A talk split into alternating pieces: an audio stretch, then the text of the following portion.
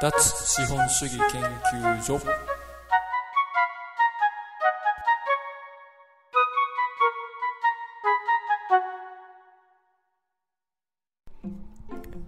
2021年1月15日、脱資本主義研究所のまもるです。どうですか？変わったでしょう。音質が。買いましたよ、マイク。いやー、いいですね。ノイズがもう全くなくなりました。音量もしっかり出るし、やっぱいいものはいいですね。これがね、マランツっていうメーカーのマイクですね。まあいいやつって言っても7000円ぐらいなので、別にそんな高級っていうわけでもなくて、むしろどっちかというと安い初心者向けというか入門的なマイクなんですけど、全然十分ですよね。逆に高いのってこれ以上何があるんだっていうぐらいいいですね。いやー、なんか久しぶりにこう買い物でテンション上がりましたね。数千円でこれだけいいものを買えたら、なんかいい時代になったなと思いますね。これもプロ級のね、音質でしょ。音質だけは、まあ、文句なしの音質になったので、内容もしっかりしたものをお届けできるように張り切っていきましょう。では、マイクを変えていい音質での最初の記事紹介です。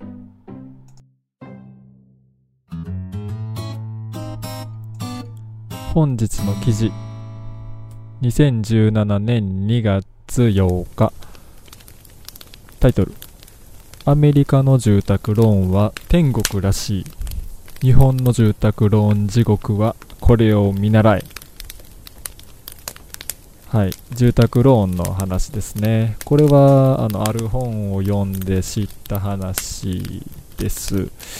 もし今もそうなら、この事実はもっと知られるべきだと思うので、ここで紹介しておこうと思います。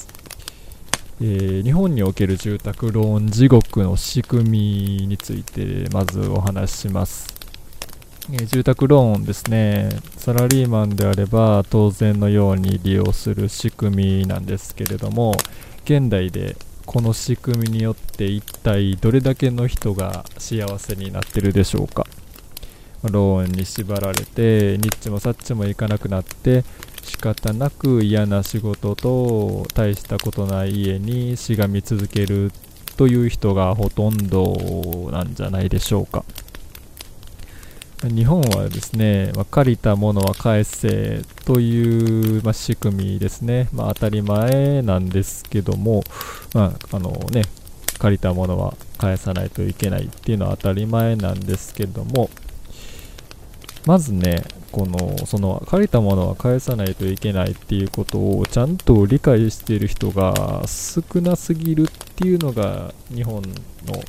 一番の問題なんですね。35年でローン組めるじゃないですか。35年かけて返しますと。でもそれって何を根拠にそんな無謀なことを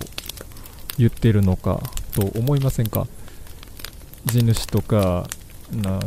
ビジネスオーナーとかならまだしも、いつそこにいられなくなるかわからない一社員が35年かけて返しますってね。でそれを信用して貸してしまう銀行で、それに優遇制度を設ける国、ちょっとね、冷静に考えると大丈夫なのかっていう気がしますね。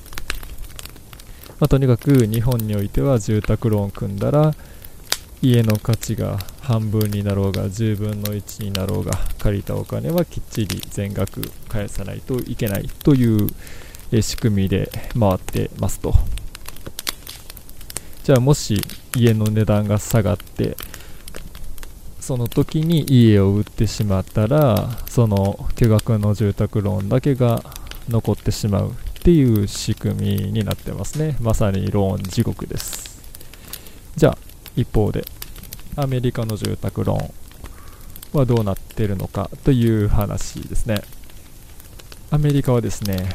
消費者に優しい理にかなった仕組みになってます。家を買うときにローンを組むっていうのはアメリカも同じです。じゃあアメリカでもしそのローンが返済できなくなってしまうとどうなるのかですね。ズバリその家を売ればローンはチャラになりますね。日本じゃありえないですね。ローンの残りが5000万あろうが1億あろうが家の価値が半分だろうが10分の1だろうが関係ないです。その家を売ってしまえばローンはチャラね。夢のような仕組みですね、日本から見れば。アメリカの住宅ローンにおけるこの精神というかがそもそもは違ってまして、よく考えてみてほしいんですけど、じゃあその家はこう買うと値段が日本ではまあ下がっていくことが多いんですけど、じゃあその不動産価格の下落ですね、それって家を買った人のせいなのかというところなんですね。問題は銀行は、その人にお金を貸すときにこの場所のこの家ならこの金額を貸すのに担保として十分でしょう。つまり、その金額を貸すだけの価値がその家にはあるだろうと判断してお金を貸しているわけですね。で、その後じゃあその家の値段が下がりました。その価格の下落を予想できなかったっていうのはどう考えても銀行の責任ですね。銀行はこの家なら、その価値があると、このお金を貸して35年貸しててもいいと判断して貸したのにそれが下がってしまったっていうのは銀行がそれを予想できなかったということです。それを棚に上げてローンが返せなくなったら担保は抑えます。それでも、ローンが残っていれば他の資金できっちり払っていただきますからねという立場を取っているわけです、銀行は。ひどいでしょう。プロが素人に失敗の原因を押し付けるっていう仕組みなんですね、日本は。アメリカは家の値段が下がってもそれはその貸した側が銀行がの予想を反して下がってしまったので、それはもう家さえ売ってくれれば担保を、渡してくれればもちろんそのローンは、担保は渡したわけですからなくなりますっていうきちんとその仕組みが出来上がっているんですね。アメリカはだから日本のじゃあ国民の負担は担保の範囲内にしか及ばないですね、それ以上じゃあ追加で払えっていうことはないです、そっちが普通だとは思うんですけどね、あるべき姿だと思うんですけど、これでもローン日本で組みますかっていう話です、まあね、10年ぐらいで返せる、そのぐらいなら別に会社もまあまあ大丈夫だろう、給料払われ続けるだろうっていう見通しがある程度あるのであればまあ別にいいとは思うんですけど、35年ですよ。35年って誰が予想できますか？今から35年前、今こんなことなってますけど誰が予想できますかね。今なんかもう10年でも予想できないですよ、こういうリスクをきちんと理解した上で利用する当然のことなんですけど、周りがみんなやってるし大丈夫っていう安易な考えでそのあたりを曖昧にしてしまってるっていうのが現状ですね。まあ、私にとっては今のこう住宅ローンを提供している銀行の仕事が世の中のためになってるとはちょっと思えませんね。消費者の責任でもあるんですけど、そこら辺をしっかり考えずに安易に利用してしまうっていうのが、住宅ローンだけじゃないですけどね、カードローンとかもよく CM でやってますけど、そんなにみんなお金借りてるのかな、大丈夫なのかなって思いますけど、これだけタダで情報が手に入る時代に自分で調べて勉強することを怠ってるのは、それもやっぱり問題でしょうね。どんどん知識を共有して、よりこう消費者が賢くなれば、それにつられてサービスの提供側も賢くというか、まともなものを出さざるを得なくなっていきますから、そういう方向に向かえばいいなと思いますけどね。そういう意味でも一家団らんで情報発信で、このポッドキャストで情報発信をしているっていうのもあるんですけど、このポッドキャストをじゃあ何人聞いてるんだっていう話はそれは置いといて、というのが今回のアメリカの住宅ローンの紹介の記事の内容でございます。私は組まないですね、住宅ローン。住宅ローン利用することがあっても、こう新築で35年は、絶対にないですね。いやー、その銀行にいた時もね、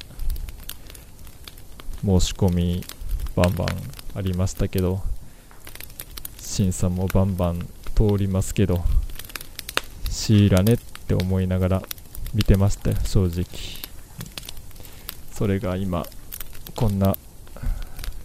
社会状況になってますけど、みんな無事に生きてるんでしょうか、家はあるんでしょうかと一言ながら思っております。はい、今日の記事、2017年、結構前の記事ですね、紹介しました。これだけ経っても住宅ローンは今でも利用されるんでしょうね。変わらないですね、何年経っても。まだしばらく変わらないでしょう、きっと。そんな急にはみんな賢くはならないでしょうと思ってます。はい、じゃあ記事の紹介はこんなもんで、お便りいきましょうか。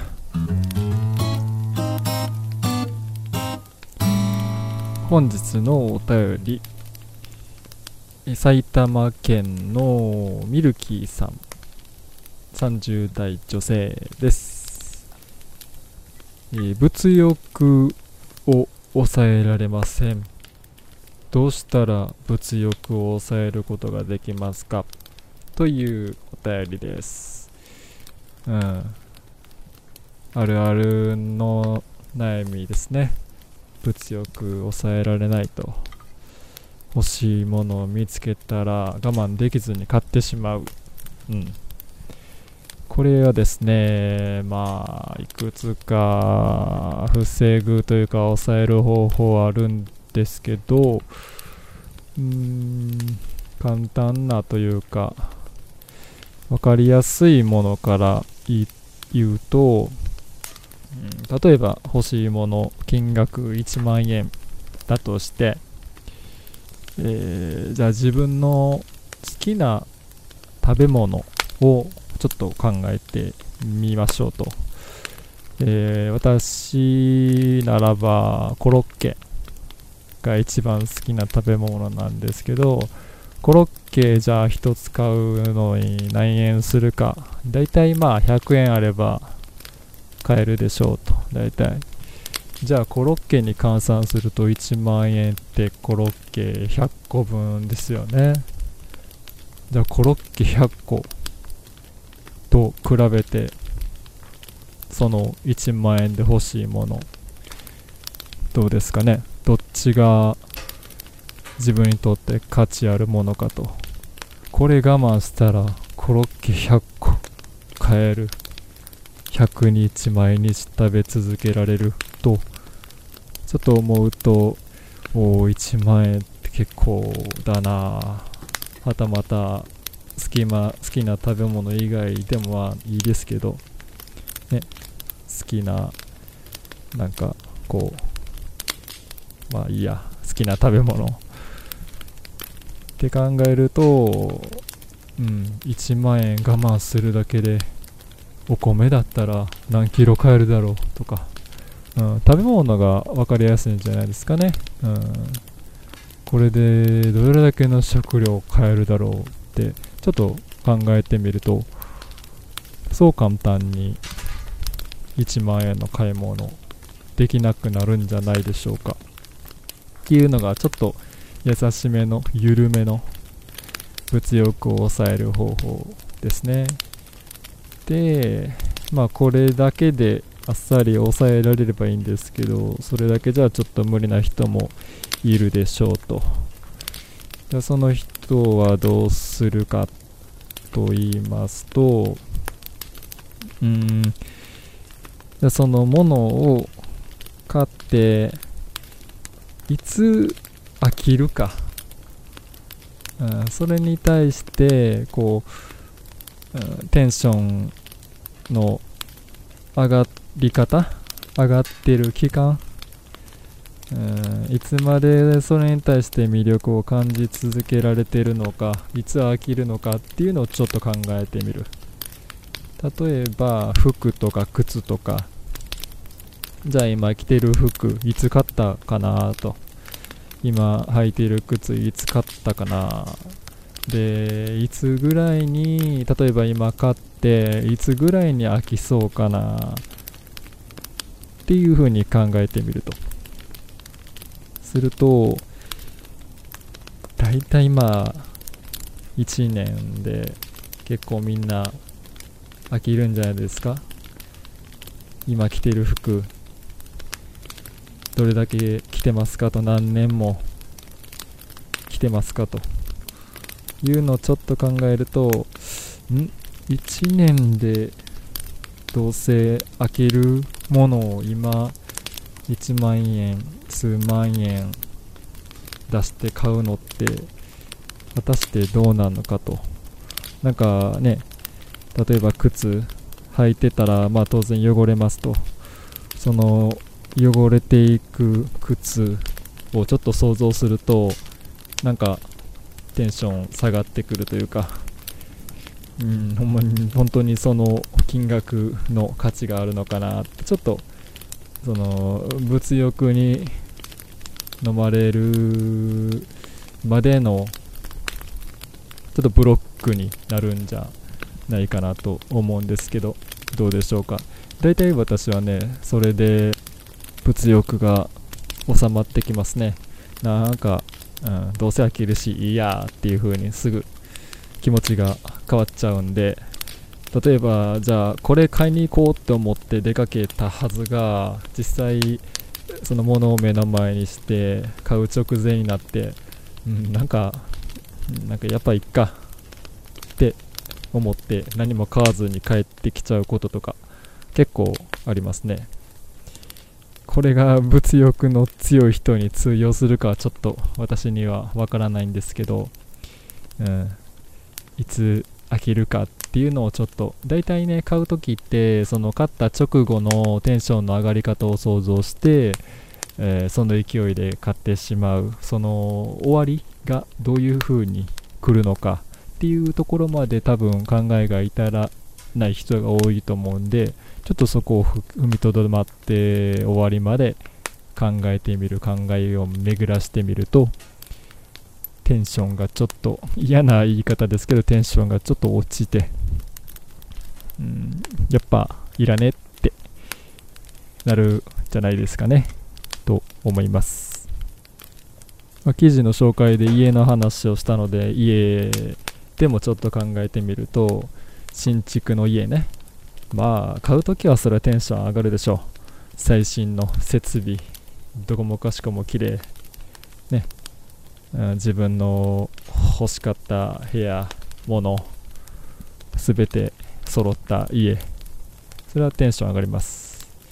ただそれテンションいつまで持つか、まあ1年2年はやっぱ新築の家いいなーって思いながら過ごすんですけど、まあ家ですから汚れていきますよね。いろいろ古くなってきます。で、新しい技術もどんどん出てきて、例えば10年経って、10年前は最新だった家、今は築10年の中古物件ってなると、ね、テンションそこまで続いてないと思います。でもローンはまだまだ続きます。って考えると、新築その値段相応の満足度って得られるのかなって考えると、中古でいいやっていう風に考えるんじゃないですかね。私はもう完全そうですね。どうせすぐ飽きるだろう。もう買った瞬間に中古物件ですからね、家なんて。本当に新築なのは買う前、住む前までなんで、なんかあんまりこう夢のないというか冷めた感じはしてしまいますけど、まあでもそのぐらいしないといけない金額でしょう、家は。テンションだけでお金貸してくれるからといって買っていい大きさのものではないと思うんですけど、どうでしょうか。小さいものでもね、そうですよ。毎日のね、自動販売機で買う飲み物とかも、ほんと満足度なんてその一瞬ですから。で、100円ぐらいを使っていくと、毎日ね、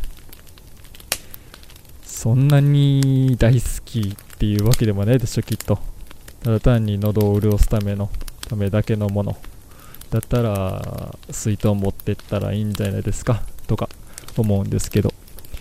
そういうのの積み重ねで結構変わってくるんじゃないですかね、トータルで見ると。まあそんな風にしてるとお金全然使わない人間になってしまうんですけど、それこそ脱資本主義かなと思います。消費を促されてそれに簡単に乗ってしまうっていう人にはなりたくないなという主義ですね。はい、どうですか。これで物欲抑えられそうですかね。ちょっとやってみてください。はい、じゃあ今日はここまでで。で、またお知らせというか報告というか、ポッドキャストで聞けるようになってます。Apple のポッドキャスト、Google ポッドキャストで聞けます。もし一家団らんから聞いてる人は、そのアプリから聞いた方が何かと便利です。お気に入り登録しとくと、新しい配信がされると通知がいくんで、で、プラス早送り、巻き戻しで2倍速とかもできるんで、で、あと画面消して流しっぱなし、バックグラウンド再生できるんで、おすすめです。バッテリーの減りが全然違いますよ。画面オフでバックグラウンド再生できると1時間で多分 1% 減るか減らないかぐらいなんで、かなり省エネなのでおすすめです。いいですね。音声配信、いろんな面で省エネじゃないですか。活用していきましょうよ。音声配信。配信する方も、聞く方も、マイクも買ったことですし、頑張っていきましょう。はい。では、2021年1月15日、配信を終わります。さよなら。